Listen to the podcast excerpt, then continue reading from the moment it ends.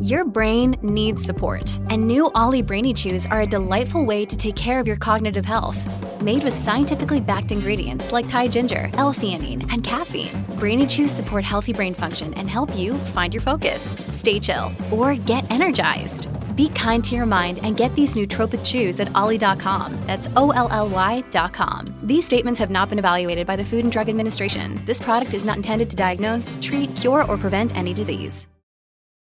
When you need mealtime inspiration, it's worth shopping Kroger, where you'll find over 30,000 mouth-watering choices that excite your inner foodie. And no matter what tasty choice you make, you'll enjoy our everyday low prices, plus extra ways to save, like digital coupons worth over $600 each week. You can also save up to $1 off per gallon at the pump with fuel points. More savings and more inspiring flavors make shopping Kroger worth it every time. Kroger, fresh for everyone. Fuel restrictions apply.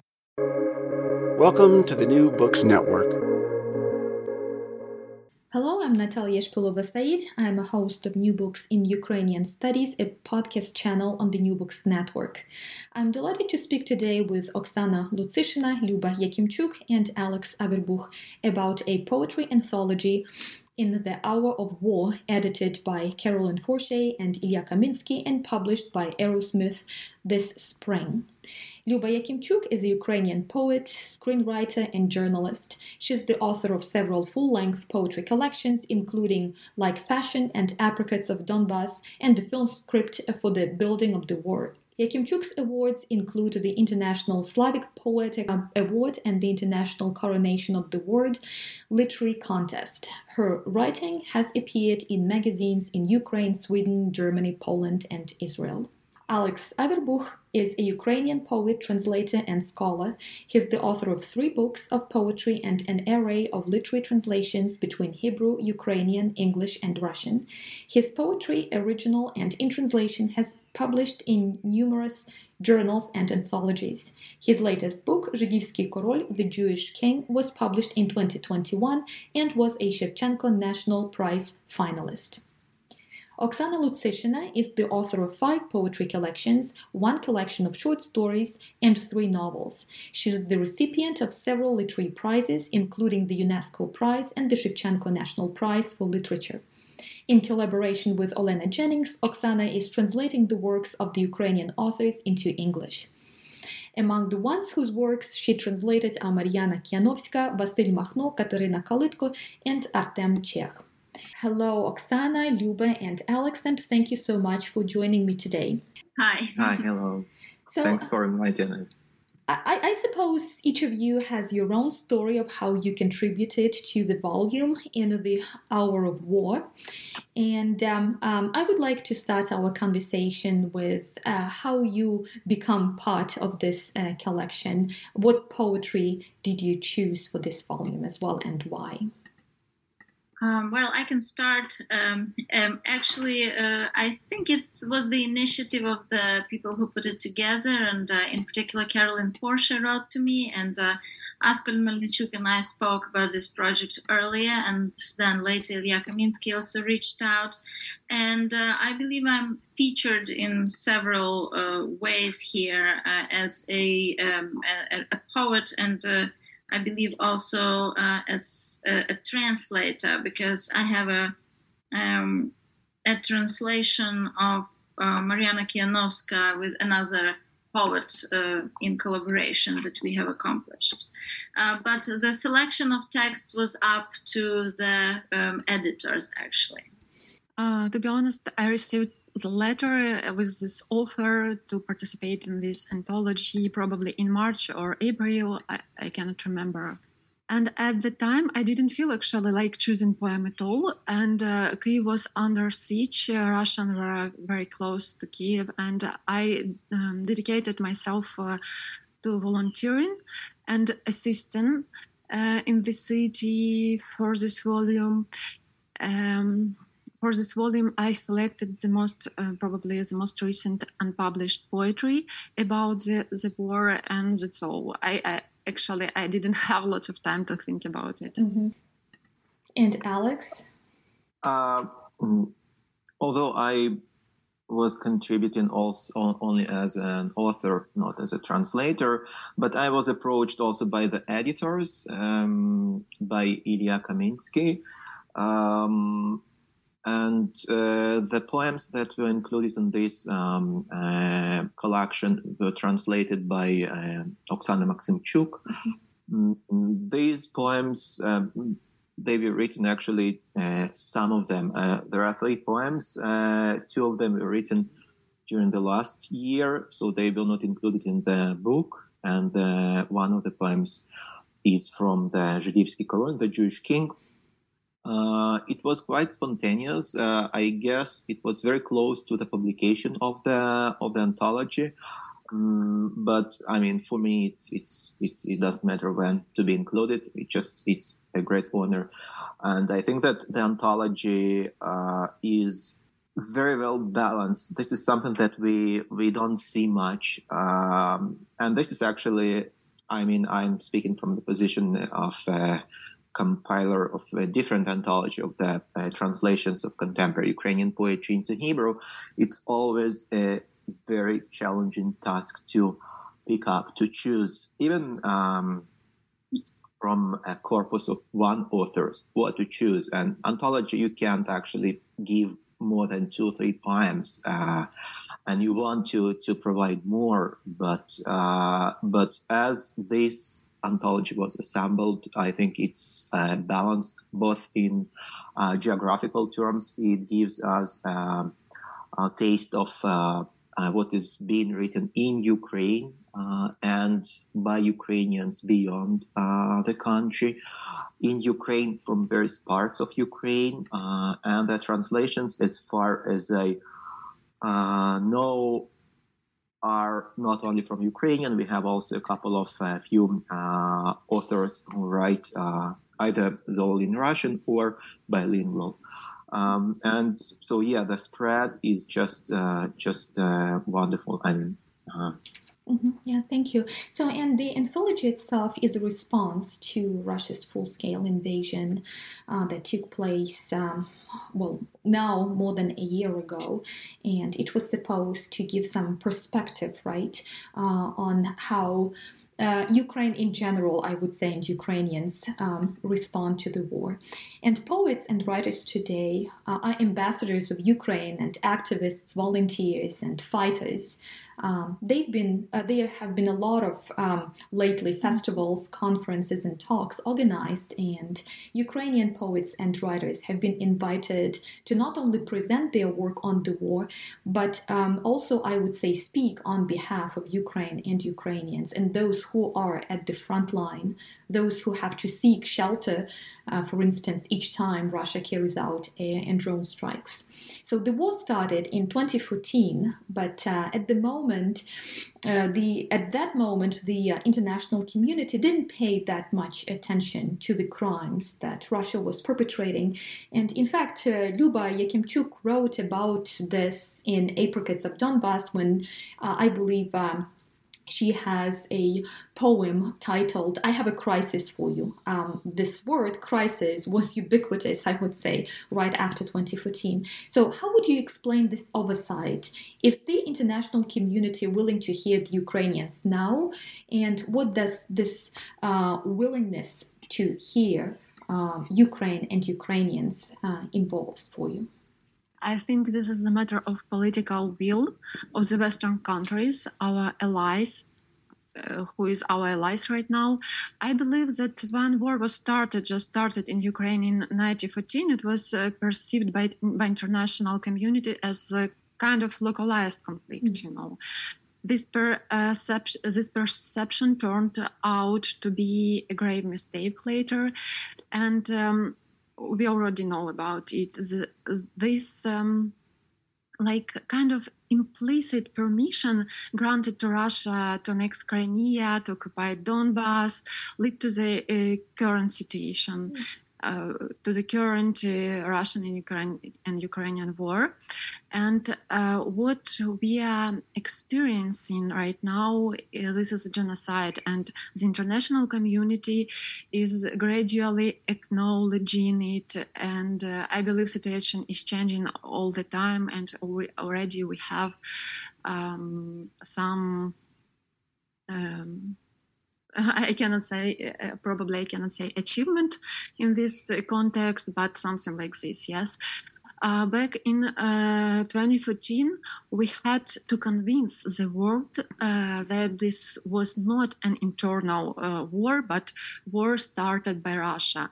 And now we have um, this additional task to proving that this is genocide, and I believe world just um, uh,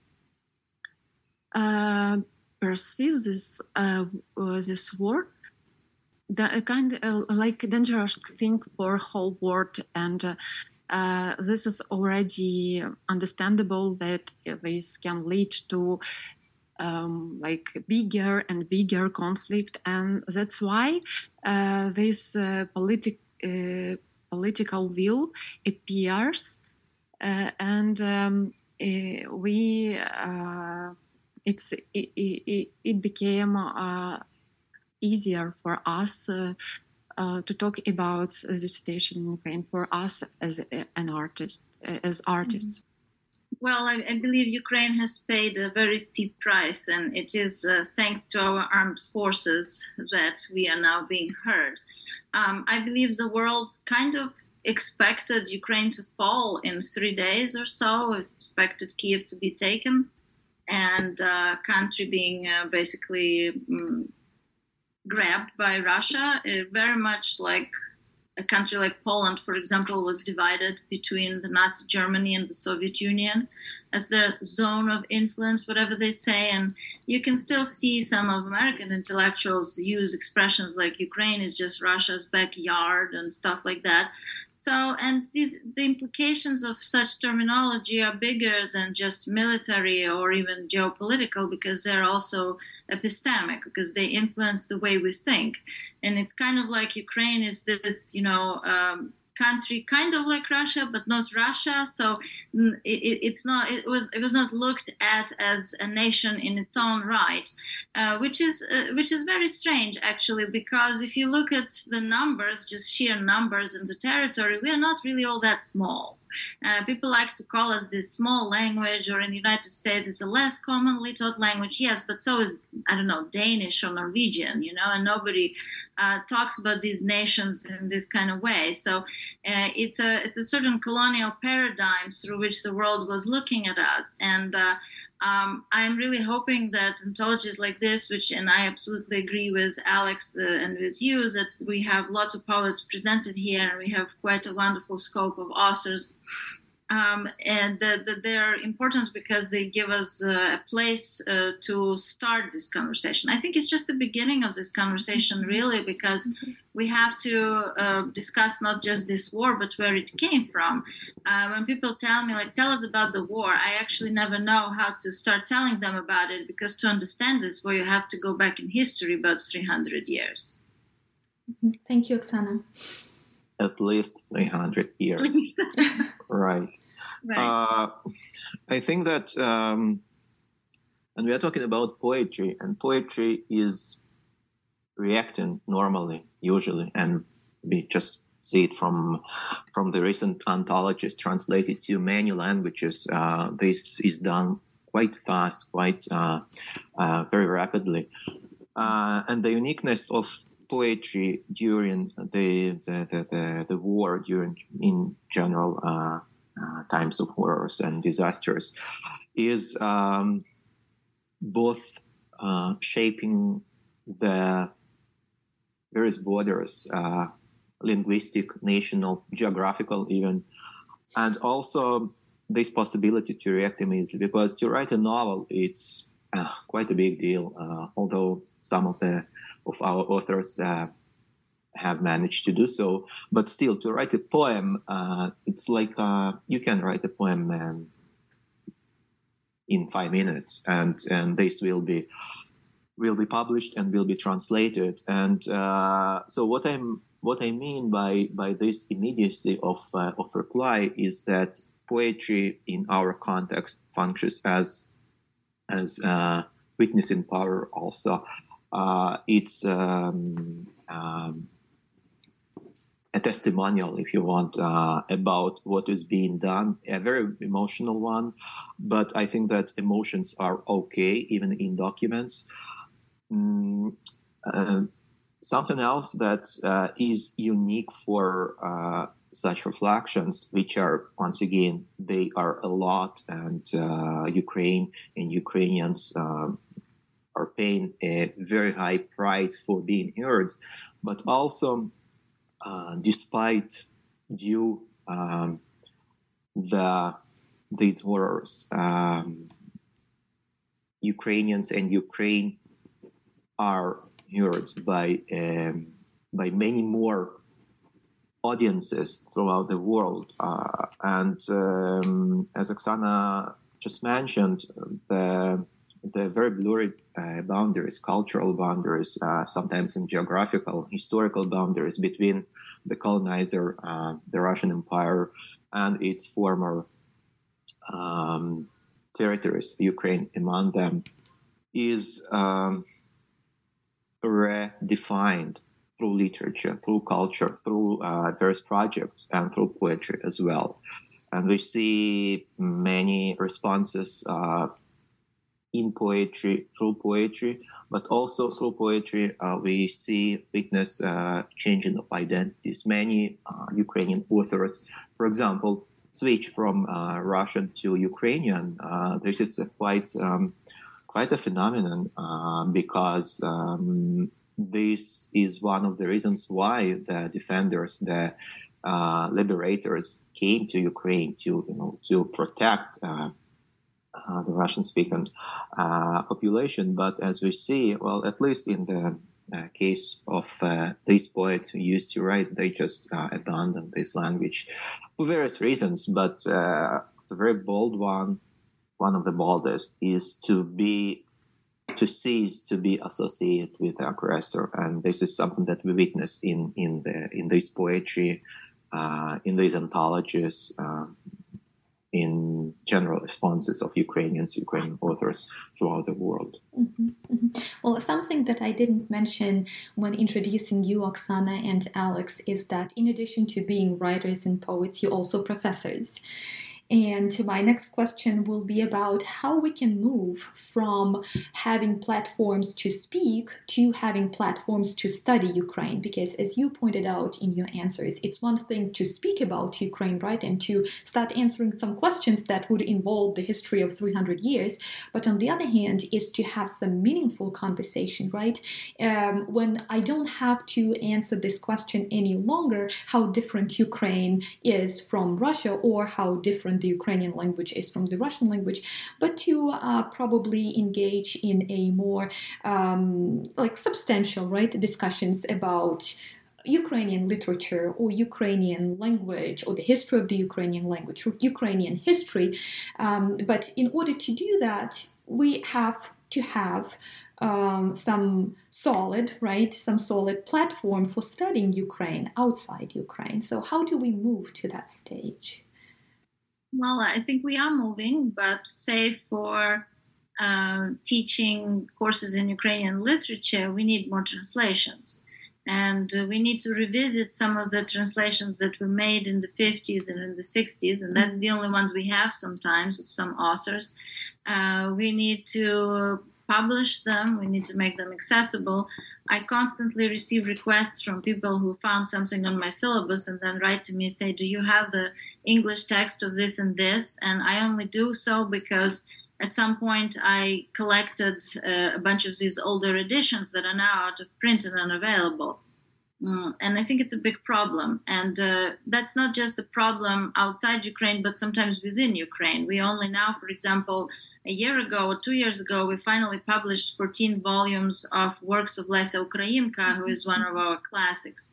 So I think it's a process that's uh, ongoing and that may, involves many people. And some of these people will be translators or translators of poetry and uh, people who compile anthologies. Uh, some of these will be uh, people who will lobby uh, and create courses on Ukraine in, on the administrative level. Uh, some of these people will be speaking to the general public via other platforms. So we basically we need different kinds of platforms. I think some of them would be the universities, but others may be other kinds of gatherings. Uh, yeah, I totally agree with Oksana regarding the um, sources, the resources that we need to uh, to accumulate uh, for introducing Ukraine abroad, for teaching uh, I uh, encountered uh, just taught a course on censorship and letter writing in the Ukrainian context. Uh, I mean, the letter writing not in the Ukrainian context, but my project dealt with it. And there are virtually no uh, no scholarship on on mm. this topic in English. And you know, when you want to teach something, you need uh, the material uh, to be accessible to to the students first and foremost. And these translations and it's crazy that we are talking about translations when when the war is just is going on there and people are are dying and killing uh, and and are being killed. But but still it's it's another front i believe. And uh, and uh, this is something that was lacking. It was it was it was it was not available uh, to such extent as it becomes now. And uh, this accumulation of, of materials, of uh, materials accessible in the um, language uh, that is understood by, by our students, by a broader audience, um, uh, is one of the pragmatic tools.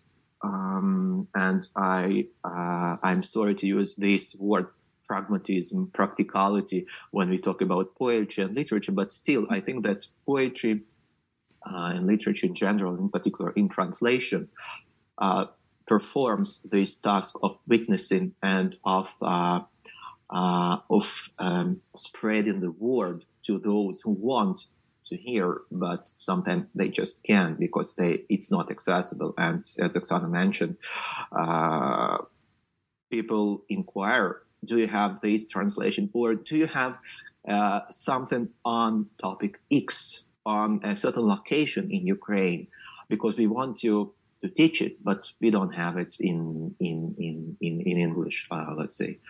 Uh, so yeah, um, just to, to wrap up, uh, yes, it's it's it's another front and it's uh, a long term one. It's only starting, and we have to just to push it to continue and contribute to it.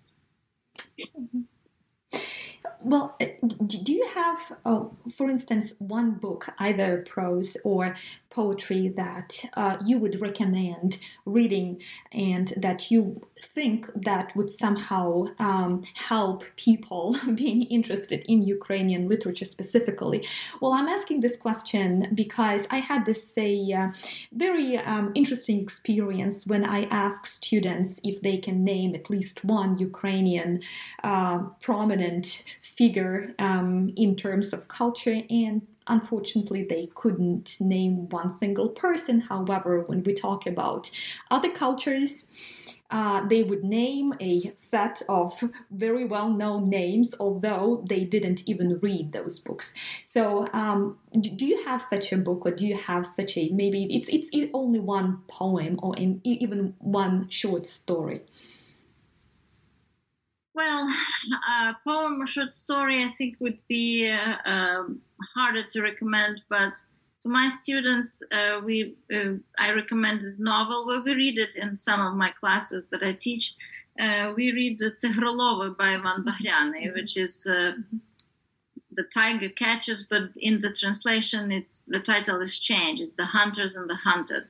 Um, and uh, it's actually uh, a story that my students uh, my students pointed out to me that it's an optimistic story. It's a story of victorious Ukrainian guy. It's not a victim of history. And uh, they said, "Why didn't you guys make a movie of it?" And I mm. didn't know what to say to them, so I don't know why we didn't make a movie of it.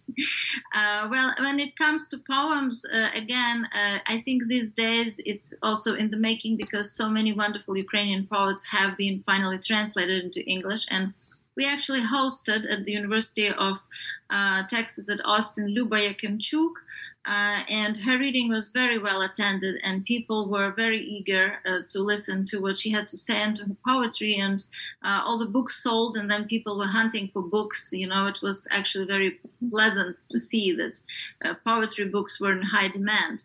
And people were stunned by her poem Decomposition, for example, that has become kind of has a great symbolic value, and it was written not with a full scale invasion, but in 2014. Uh, it's it's really tough question, and Oksana um, probably came prepared. no. uh, but I do agree that, and I, I just remember uh, that a panel on, on decolonization and the latest ACES when Vitaly Chernetsky gave such a wonderful presentation about the the recent and not very recent uh, books uh, of Ukrainian literature translated into English, and um, we have we are lucky to have this series of uh, actually uh, published by a number of uh, American North, North, American publishing houses um, uh, of the latest poetry and not very latest and not just uh, the last year, but by the prominent Ukrainian authors who if not this uh, bloody war, they probably would not um, would not reach such a wide audience. But once again, we are talking about the price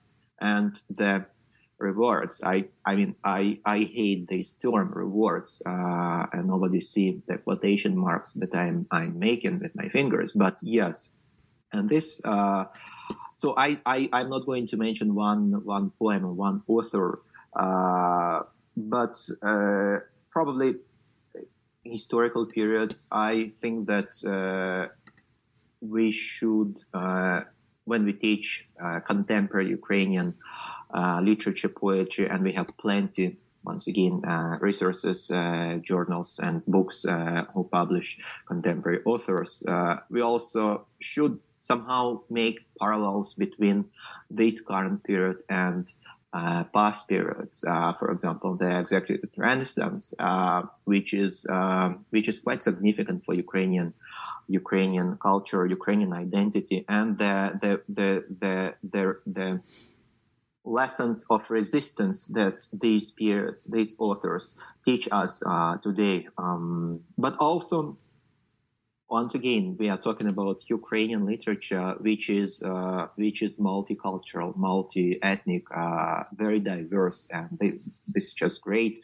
So maybe we also should mention um, uh, literatures written by other uh, nationalities residing in Ukraine who uh, for example, once again, I just I have to mention the Jewish literature of Ukraine, which is uh, which was produced uh, well, not current, but uh, um, in in past uh, two centuries, which was produced. I mean, the Hebrew canon almost entirely was written in Ukraine on Ukrainian lands, and it is impacted by the the relationships with Ukrainians by their geography, by uh, topoi and whatever.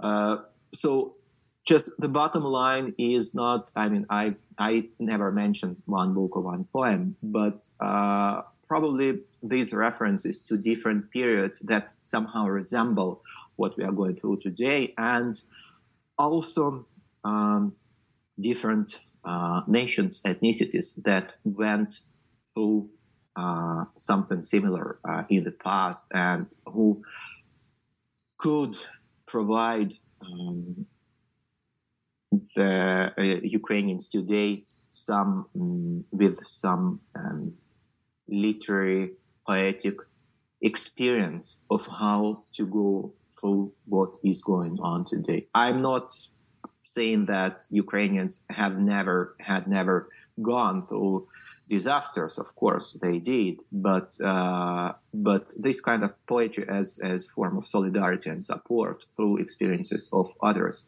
is uh, something that is, should be emphasized, and it's helpful, I believe.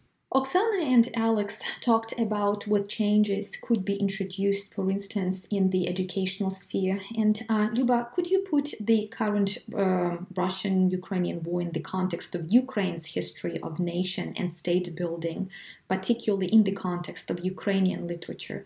What does literature and poetry in particular document, bear witness to, and how it can be delivered to everyone who hasn't been that much familiar with Ukraine and its culture and literature? This is really huge question. I believe this is a question for entire dissertation, probably. Um, recently, I, I, will talk about my experience. And recently, I completed a libretto, um, which uh, contain um, um, like story uh, of Alexandra O'Connor Wilinska. Uh, she was an Ukrainian writer who was elected to the Ukrainian parliament in uh, 1918, 1918 and she was renowned uh, for her work as a children's writer and playwright as well. And uh, after the revolution, the Ukrainian People Republic was established, and uh, its borders were officially recognized through uh, the Brest Peace Treaty involving Germany and Austro-Hungary.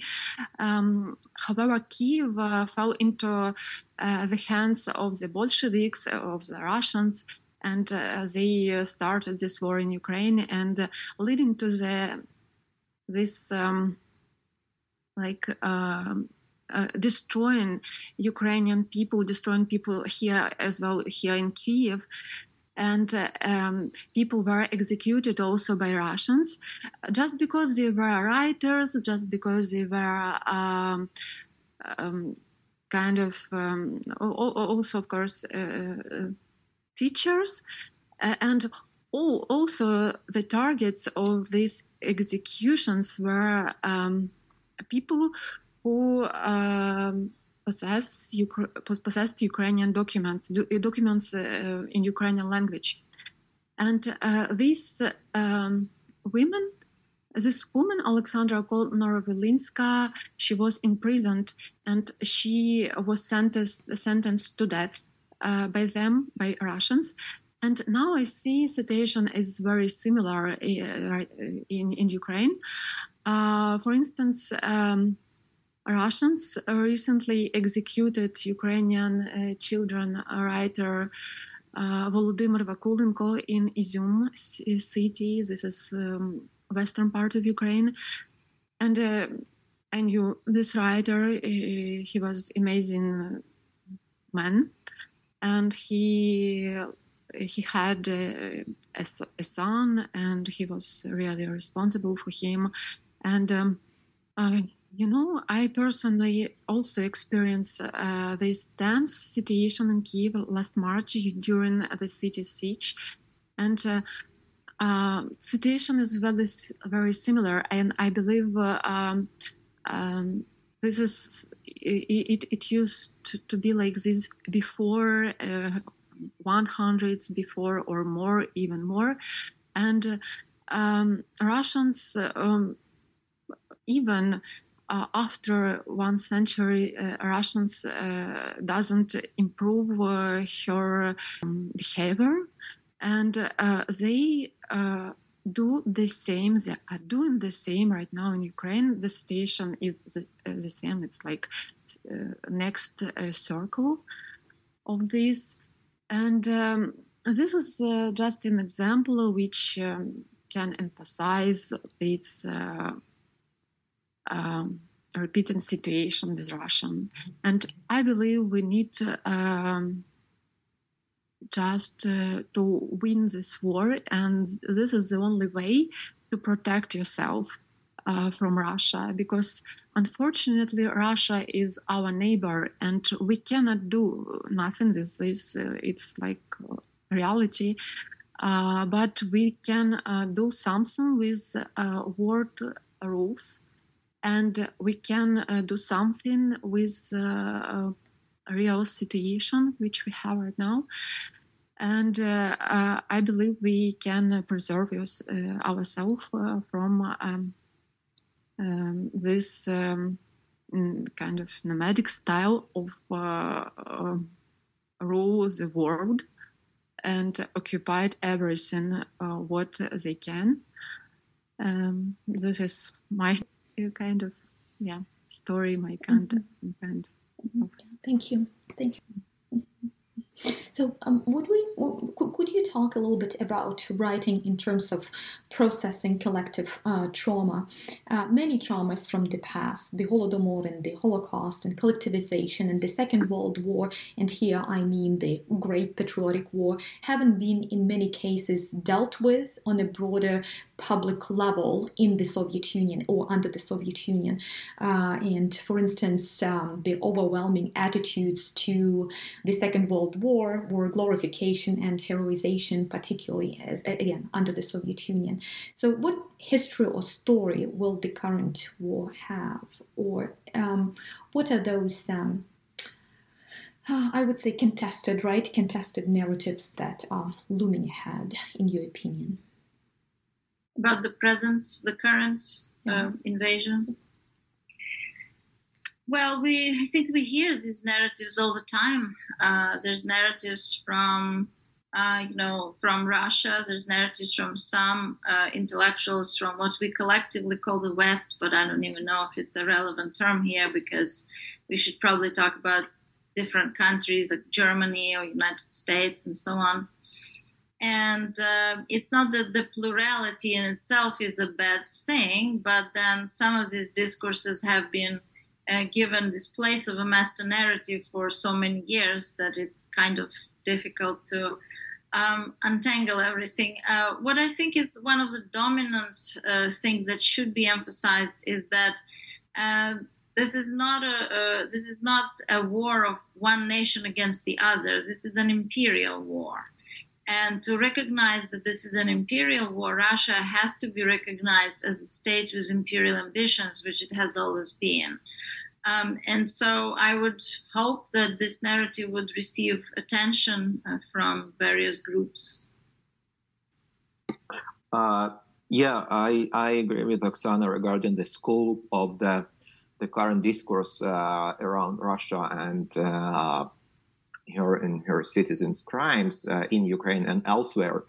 Uh, this is kind of a bold narrative, but we once again we talk here today about anthology, poetry, and the power of poetry uh, amidst these horrors. And uh, once again, to, to talk about narratives, or maybe narratives less applicable to poetry, but to kind of uh, practical applications. What poetry, how does poetry help us? Then, uh, what what what's going on? Why uh, do we need this poetry uh, right now? And I think we do because uh, uh, getting back to its pragmatic functions, it's not only a testimonial, a very catchy testimonial. Why poetry is so is so um, in demand once again in, in quotation marks because it's it's kind of a an imprint in, in one's memory, in, in, in one's ears, because we have uh, uh, not all the poetry is rhyme, but uh, but still rhymes, rhythm. It's very memorable. You and it's catchy and it's it's it's fast and and uh, also poetry functions as uh, as as prayer uh, because we want to there are a lot of layers uh, both folkloric but also in terms of genre. We want to address our something our sorrows our our our horrors our sufferings their sufferings sufferings of somebody else which i mean we are both uh, located in a safe place in north america. So what what do we do in this anthology? We are not fighting. We are not living in Ukraine for uh, a couple of decades. So what? How? How do we help? What? How? How does our poetry helps? Uh, what kind of narrative we are contributing to?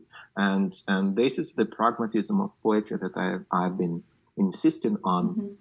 and uh, in particular uh, uh, translated poetry that that makes people's experiences available, catchy, memorable, documentary even for a broader audience. And uh, Oksana mentioned uh, various uh, imperial narratives, uh, and this is not only narratives; it's also a strategy by uh, former current empire to silence what former colonized uh, people have had to say. And this silencing is a meta narrative of every any empire. And uh, as we well we know from history of uh, the Russian Empire, Soviet Union, why these voices were not always heard in the West because it was a policy of silencing.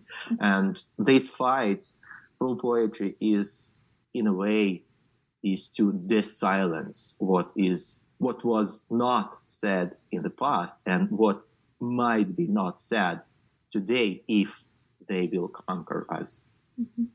Talking about uh, about the former Soviet Union, uh, it was far from being a homogeneous en- entity. I believe it uh, uh consists um, of ver- various peoples. Uh, for instance, Ukrainians. The most uh, devastating trauma for Ukrainians was um, the man-made famine this tragedy whereas Ukrainian population was was um, decimated, and on the other hand, for Russians, the Great Patriotic War, the, this uh, uh, war um, represent, represents their great, greatest trauma right now, I believe.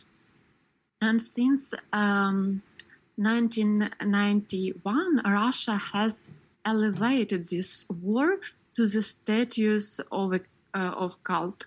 Some Russians uh, uh, politi- uh, political scientists um, talk about this victory uh, about this victory day as uh, about kind of Easter for, for, for, Russians. Can you imagine it? It's kind of Easter about these things for Russians. And now, um, let's consider this issue of the Second World War. The problem uh, lies on the fact that the uh, defeated parties were uh, subjected to an international trial. And this approach is not good because um, it allows uh, the victor to commit any number of crimes to secure uh, uh, this victory. And uh, now Ukraine, um, along with our partners, international partners, Ukraine uh, working uh, is working uh, towards the establishment of a new international tribunal. Probably you already know about it. This tribunal will be representable for addressing all war crimes. It doesn't matter if this is Russian war crimes or Ukrainian ones, not just uh, those those committed by Russia. And uh, uh, the old phrase of winners are not tried should be replaced with a phrase that all criminals must be held accountable, all criminals must be punished.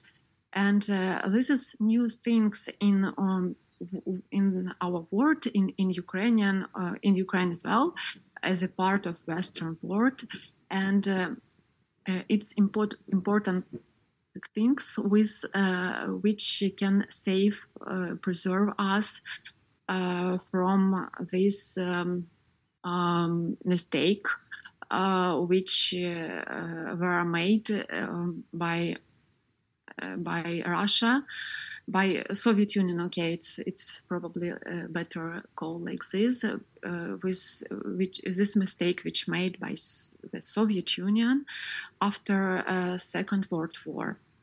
So I um, I didn't see kind of um, problem in this. Mm-hmm area right now. And uh, also, it's important to know that Russia allies mostly consist uh, of totalitarian or authoritarian nations. Uh, our allies aren't like this, and uh, it's also shape uh, shapes uh, us as a state uh, because uh, there are international ru- rules and uh, we as a state we as ukraine we try to play and to deal with this rule and with law international law. Um, russia doesn't do like this at all. And Russia as a state uh, doesn't doesn't have these restrictions, uh, these uh, restrictions uh, from allies. So I um, cannot see problem at all in this in this area mm-hmm. for Ukraine, especially probably just for Russia. When the full scale invasion started, uh, right away I remembered uh, Lyuba Yakimchuk's um, a poem from Apricots of Donbas. I have a crisis for you because, again, well, that was the word crisis that the international community was so obsessed with even after uh, Russia launched that uh, barbaric um, all out war on Ukraine in 2022.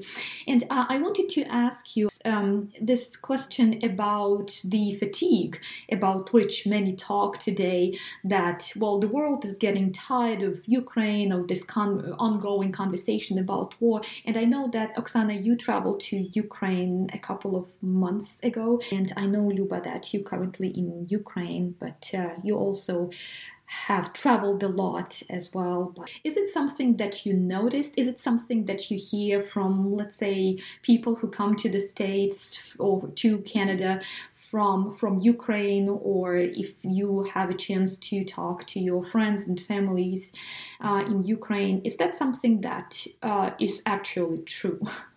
I don't know, Alex. Would you like to to tackle this first, maybe? uh, yes, I can. Uh, I live in Edmonton, in Canada, and um, Alberta historically, I mean, Edmonton is the capital of uh, of the uh, Alberta province. Historically, is the one of the most populated provinces in Canada by Ukrainians, and there are a lot of uh, uh organizations that are uh, helping uh, the newcomers, and I see them. I just my neighbors over the wall came from Kiev a couple of months ago. I don't see this kind of fatigue that you mentioned. people, but of course, this is, I guess, the goal of, of, of the invader to cause this uh, by the on long and non-stop uh, uh, actions uh, uh, cause some sort of um, just to cause Ukraine to give up, uh, to give up of, of, of, of its entire territory or some of territories, uh, to uh, lower the morale of the soldiers and overall uh, the population. But I think that in terms of of um, its representation, um, I think it's still very in the heart of, of the discussions uh, all over I mean, academia, mass media, and uh, and so on. Uh, I just I want to mention one project that I have been working on, writings from the war, which uh, uh, my colleagues and I uh, lead since last March. we collect stories by Ukrainians who are by many ways affected by, by the war, and we uh, deposit them in the uh, archives, uh, North American archives. And this is something that is very interesting. I mean, not interesting again. It's it's too positive uh, word term, but but people in both in academia, in mass media, are curious to know what's going on. From you know, these are first-hand um, uh, testimonials, accounts of war uh, by real people who went who lost everything they had, their houses, their relatives, their children, so on. So no, it's uh, and once again we think about various strategies to sort of to fuel the discussion, the discourse, not to let it uh, get down because yes, one year, two years, and it's not interesting. It's mass media. Uh, mass media is looking for something picky, but well, we don't have anything new to offer. The war is, the war is going on. Uh, so we think we should think about various strategies to avoid this fatigue that you mentioned, to to make the this knowledge, this information accessible and available and relevant. So the relevance of what's going on is, and the maintenance of this relevance in people's minds uh, is something that is very crucial uh, right now. Uh, I recently I checked uh, some. Uh, I checked survey, and I already know that only. Um, 13% of Ukrainians uh, um, like feel mm-hmm. this physic uh, are physically exhausted mm-hmm. from the ongoing war in Ukraine. And only 19% of Ukrainians experience emotional fatigue. It's not so. It's not so. It, it, it isn't huge uh, number of people, and uh, this is like um, not situation is doesn't look like bad, and uh, uh, also global indicators are unknown and uh, I, I, didn't find this kind of um, research uh, but I believe that it's better to seek uh, out research and uh, in, in any case, in any circumstance, this is like more re- reliable information. Um, but of course, Russia can manipulate and can uh, use these narratives, can use these uh, uh, fatigue narratives to, to, for disinformation. but science can fight these narratives, I believe. yeah, I, I, I agree. And when I went to Ukraine, I didn't see the fatigue in the actual Ukrainian people. It was actually uh, I was surprised how strong people are, how strong they stand, how strong they feel that nobody was ever said anything defeatist. Mm-hmm. Uh, on the contrary, and um, there was absolutely no fear that I could detect in people. Everybody was just doing their thing and focusing on victory. But um, I think it's more like the fatigue. Fatigue. We see fatigue in the news. It's just that, say, United States feels kind of fatigued. Well, there's other news going on, and it deviates from uh, covering the war, and it inserts other news about, you know, other things, and sometimes not even the most pressing ones, as we know, like entertainment industry news or something like that. Uh, I think that is definitely present, and uh, uh, that's but that's not unique to Ukraine. It's happened to the to the war in Syria. It happened to pretty much every war that that ever happened. Uh, that at some point nobody wants to hear about it anymore. Everybody just wants to have fun. Well, that's just the kind of the the way our century is, and the way that social media structure our attention. That everybody can focus for for something for about two minutes. I don't even want to say five because that's a lot of minutes.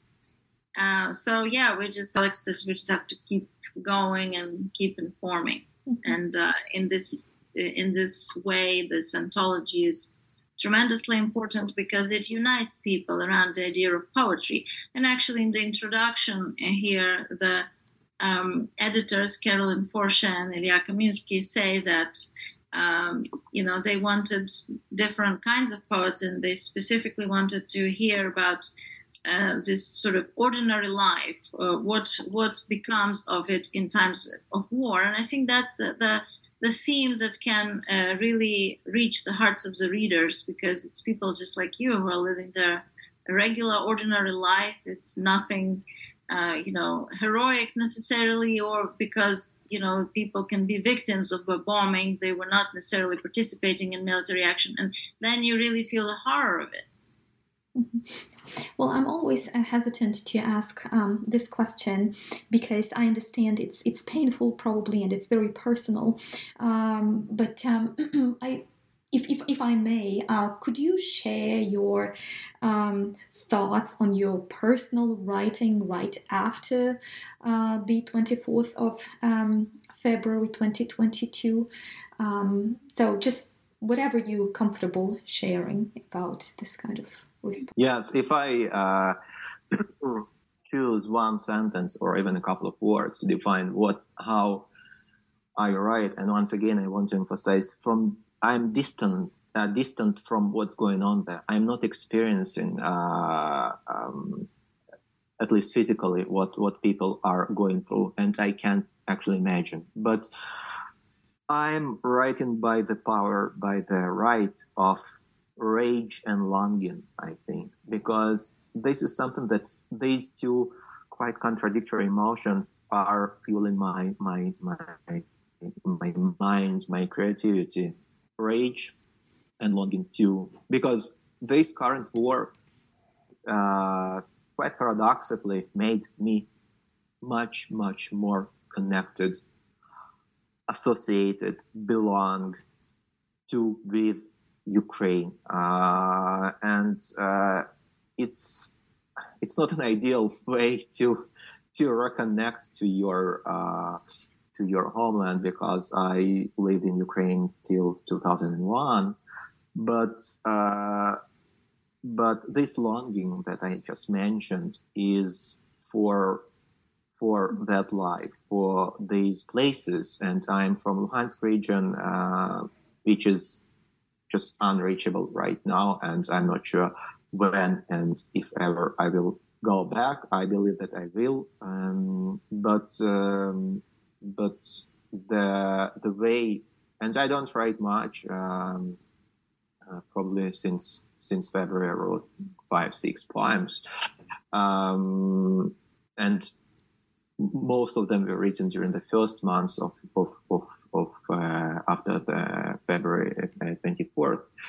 Uh, uh, it's hard to write, and it's also it's hard for for a very simple reason that you I don't always feel capable and uh, and um, to to express something that I on behalf I feel that I'm I'm I'm writing I'm talking on behalf of somebody else who is actually going through uh, mm. what I am not. Uh, so this is one of the greatest challenges.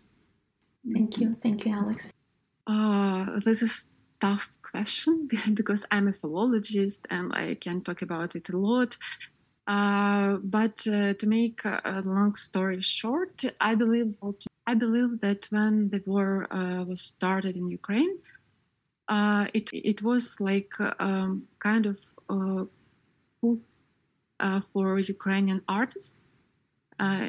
it make us um, not probably not stronger, but um, you know, uh, lots of people uh, uh like talk uh, about our trauma and so on, about our problems, but not everybody knows that after trauma can be um, post-traumatic, uh, post-traumatic growing. And I believe this war uh, became for Ukrainian art, for Ukrainian literature, kind of post-traumatic growing. And uh, this is make our literature more strong and uh, more interesting. And uh, uh, talking about my poetry it was um, pretty tough to find a way to speak uh, about um, about war with people. Uh, people uh, need poets uh, because poets can give them, uh, can find for them some words to speak about traumatic uh, events. And it wasn't so easy to, to find some words. Uh, but we just, as writers, we just tried to find them and we had kind of results and it works. And talking about 2014, um, I, I, I remember I wrote I wrote about um, poetry that poetry should be like like mm, like wires without insulation it should have the power to hurt sometimes uh, because it was time uh, when we needed to prove uh, to the world that we were at war. Uh, now, talking about poetry, I believe that poetry should uh, serve as a source of um, healing, mm-hmm. kind of cure, uh, and offer a kind of way um, towards hope. And um, uh, I try to work uh. I try. I'm trying to find new way to work with uh, with it because uh, people uh, really people, especially people in Ukraine, um, uh, like feel this severe feeling. Sometimes it's rage. Sometimes it's anger or something like this and uh, people need to find some word uh, to talk about it uh, to escape to escape to escape this trauma. Because we know that uh, just people who can speak who has language can uh, experience trauma and trauma doesn't exist uh, like out of language it can be just like toddler uh, babies cannot uh, um, uh, cannot have trauma because trauma has a strong connection with language. And of course, language can help people deal with this trauma and can help uh, to escape this trauma. Uh, escape uh, to can um, like can uh, help to to speak about your emotions. This is uh, the only way uh, to help yourself. And I believe this this uh, that our poetry um, should uh, be um, kind of um, healing. Mm-hmm. Yeah. Well, thank you, Oksana. Um, yeah, it's affected my writing in a negative way. It has become increasingly difficult to write about that, and again, because I'm not exactly experiencing this firsthand. Um, and uh, right now, I'm trying to um, to do some uh, nonfiction writing, actually. Uh, so that's kind of I feel like that could be my venue for now because for fiction, you need a different mindset. Least I need a different mindset. Thank you. Thank you so much. I really appreciate your responses. Well, thank you. Thank you again. Uh, and as we were speaking, I thought that, well, poetry, in fact, poetry and writing can be this antidote to the fatigue that the international community uh, wants to uh, promote regarding this topic in Ukraine about the um, uh, Russian war on Ukraine. So thank you so much. Thank you for your writing. Thank you for your poetry. And thank you for this conversation today. Thank you for creating and giving this voice um, to Ukraine and Ukrainians and for producing this narrative of healing and resistance. Thank you. Thank you. Thank you. Today I spoke with Alex Averbuch, Oksana Lutsyshyna, and Lyuba Yakimchuk about In the Hour of War, edited by Carolyn Forché and Ilya Kaminsky, published by Arrowsmith Press in 2023. Thank you for listening to New Books in this Ukrainian Studies podcast channel on the New Books Network thank you